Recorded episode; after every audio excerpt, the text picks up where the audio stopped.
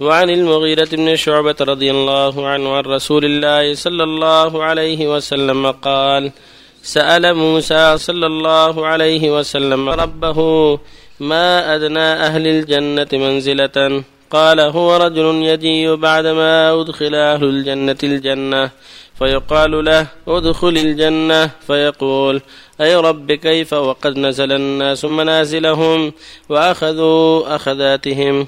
فيقال له أترضى أن يكون لك مثل ملك ملك من ملوك الدنيا؟ فيقول رضيت ربي. فيقول لك ذلك ومثله ومثله ومثله ومثله. فيقول في الخامسة رضيت ربي. فيقول هذا لك وعشرة أمثاله ولك ما اشتهت نفسك ولذت عينك. فيقول رضيت ربي. قال رب فأغلاهم منزلة. قال أولئك الذين أردت غرست كرامتهم بيدي وختمت عليها فلم تر عين ولم تسمع أذن ولم يخطر على قلب بشر. رواه مسلم. وعن ابن مسعود رضي الله عنه قال قال رسول الله صلى الله عليه وسلم إني لأعلم آخر أهل النار خروجا منها وآخر أهل الجنة دخول الجنة رجل يخرج من النار حبوا فيقول الله عز وجل له إذهب فادخل الجنة فيأتيها فيخيل إليه أنها ملآ فيرجع فيقول يا رب وجدتها ملآ فيقول الله عز وجل له اذهب فادخل الجنة فيأتيها فيخيل إليه أنها ملآ فيرجع فيقول يا رب وجدتها ملآ فيقول الله عز وجل له اذهب فادخل الجنة فإن لك مثل الدنيا وعشرة أمثالها أو إن لك مثل عشرة أمثال الدنيا. فيقول أتسخر بي أو تضحك بي وأنت الملك.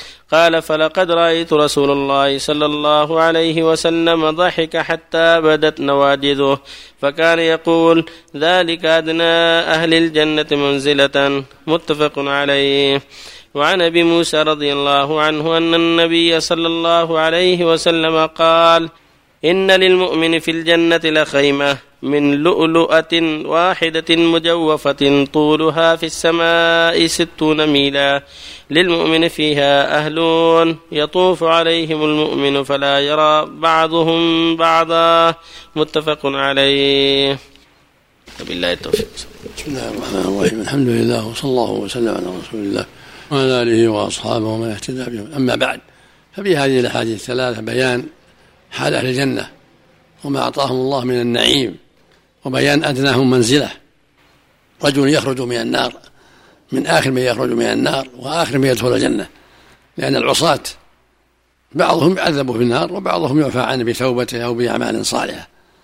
كما قال تعالى لما ذكر الشرك قال ويغفر ما دون ذلك لمن يشاء كثير من العصاة يدخلون النار بمعاصيهم من الزنا من شرب المسكر من الربا من غير ذلك. ثم بعدما يطهرون في النار على قدر معاصيهم يخرجهم الله من النار بشفاعة الشفعاء وبمجرد رحمته وعفوه سبحانه وتعالى. فيكون آخرهم من يخرج من النار يحبوا فيأمره الله يدخل الجنة. فيخيل إنها ملأى فيقول يا ربي إني وجدتها ملأى فيقول ادخل اذهب ادخل الجنة. فيخيل إنها ملأى فيقال ادخل اذهب ادخل الجنة. فيدخلها ويعطى عشرة أمثال ملك الدنيا. وفي رواية أترضى أن يكون لك ملك مثل ملك ملك الدنيا؟ فيقول ربي يا نعم يا ربي. فيقول لك ذلك ومثله ومثله ومثله ومثله. ولو الآخر وعشرة أمثاله. هذه أدناهم منزلة. فأعلاهم منزلة. مثل ما قال جل وعلا أولئك الذين اردت قرصت كرامتهم بيدي وختمت عليها فلم تسمع أذن ولم تر عين. ثم قرأ قوله قوله جل وعلا قرأ أبو هريرة فلا تعلم نفس ما أخفي لهم من قرة أعين جزاء بما كانوا يعملون. فالله جل وعلا وعد أهل الجنة من الكرامة ما لا يعلمه إلا هو من أنواع النعيم والخير. وهم طبقات على حسب أعمالهم الدنيا على حسب أعمالهم الصالحة.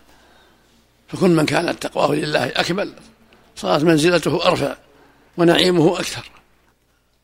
وجميع أهل الجنة كلهم في نعيم. كل واحد يرى أنه لم يعطى أحد مثله مما هو من النعيم. لا حزن فيها ولا تباغض. كله في نعمة دائمة وخير دائم وسعادة دائمة لما أعطاهم الله من أنواع النعيم والخير الكثير. وهذا من جوده وكرمه سبحانه وتعالى. في الحديث الثالث يقول صلى الله عليه وسلم في الجنة للمؤمن خيمة من لؤلؤة واحدة طولها ستون ميلا في السماء. للمؤمن فيها أهلون يطوف عليهم لا يرى بعضهم بعضا من عظمها وسعتها فهم منازل في الجنة وأنواع وطبقات درجات كثيرة يتفاوتون فيها على حسب أعمالهم الصالحة في الدنيا وتقواهم لله في الدنيا. نسأل الله يجعلنا وإياكم منهم. ولا حول ولا قوة إلا بالله. الله بالنسبة لبعض الناس إذا رأى رجل صالح قال إن شاء الله أنك من أهل الجنة. هل فيها شيء؟ يعني إذا قال إن شاء الله أنك من أهل الجنة. أحسن يقول أرجو أن تكون من أهل الجنة. ولا معنى ما في شيء إن شاء الله. لكن أرجو أن تكون من أهل الجنة كلام طيب. أهلون يعني زوجات. أي نعم. اللهم نعم.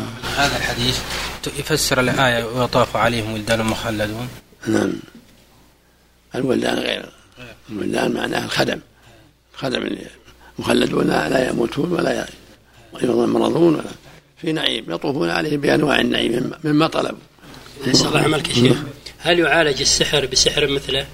لا لا يجوز. يعالج بالقران والأدوية المباحة. والدعاء.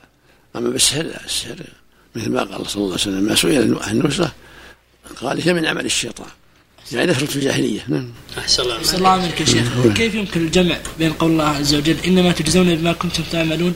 حديث النبي صلى الله عليه وسلم لا يدخل الجنة أحدكم بعمله. قال ولا أنت يا رسول الله قال ولا أنا إلا الله برحمته. هذه باء العوض المنفية باء العوض. وما باء المثبتة باء السبب يدخل يدخلون بأسباب أعمالهم. والمعول فيها على عفو الله ورحمته جل وعلا. لا يدخل الجنة أحدهم بعمله بعوض. لأن عمله كله ما يقابل نعمة من نعم الله عليه سبحانه وتعالى. في صحته وعافيته وما رزقه الله في الدنيا. فالأعمال الصالحة أسباب. والذي جعلها أسبابا ووجب بها الرحمة هو ربنا سبحانه وتعالى. فضلا منه وإحسانا جل وعلا. ولكن يتغمدهم الله برحمته بأسباب أعمالهم الصالحة. صلى الله إليك. اشتراط الكفاءة في النسب في النكاح عليه دليل؟ لا ما عليه الصلاة إن أكرمكم عند الله أتقاكم. المعاملات التقوى فاظهر لذات الدين تربت يداك صلى الله عليك. هذه بالنسبة للحكم آه زواج القبيله من خضيري وكذلك ما في كله ما في بأس. ما في بأس. هذه اعراف بين الناس. فاطمة بنت قيس تزوجت أسامة بن زيد وهو عتيق وهي من قريش. وعائشة بنت الحسين بن علي بن أبي طالب تزوج مصعب بن الزبير. مصعب هم من من بطن حي من بني هاشم وهو من عامة قريش. أحسن الله